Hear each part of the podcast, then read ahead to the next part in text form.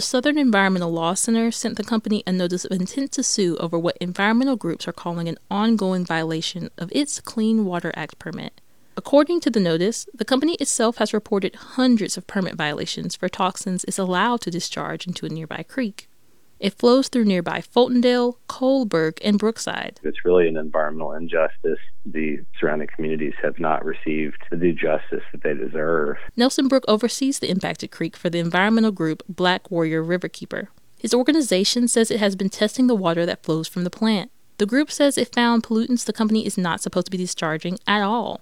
Things like E. coli, but Brooks says he has questions about whether the company has the intention or ability to fix this. They're going to have to invest pretty significantly in their pollution treatment controls to bring the facility into compliance.